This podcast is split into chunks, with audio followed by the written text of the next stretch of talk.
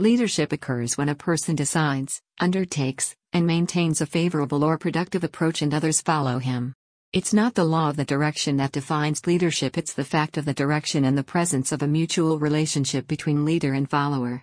According to Philip Marks, who is working as Service Cloud A in Salesforce, this perspective, the two primary things that must develop in order to become a leader are the capability to determine, undertake, and sustain a direction and the ability to tempt and maintain followers. That these are the two major factors in leadership evolution is nothing unique.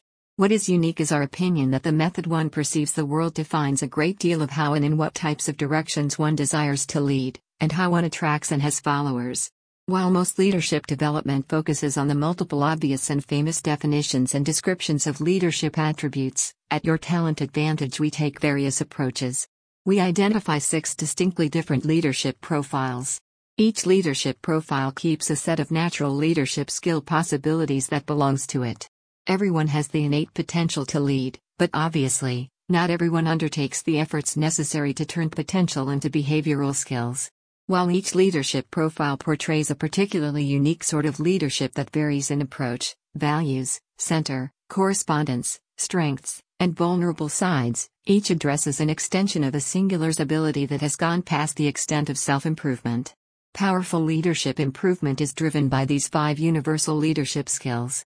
Each expands upon those that come before it, and a singular's expertise as a leader increases as each is created.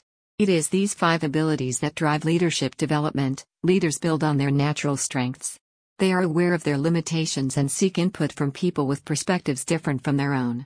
They are aware that any group of followers contains people who see the world differently than they do, and they find ways to communicate effectively with each of them.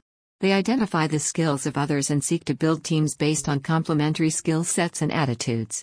They learn to acknowledge slash own their natural limits and develop strategies to mitigate them.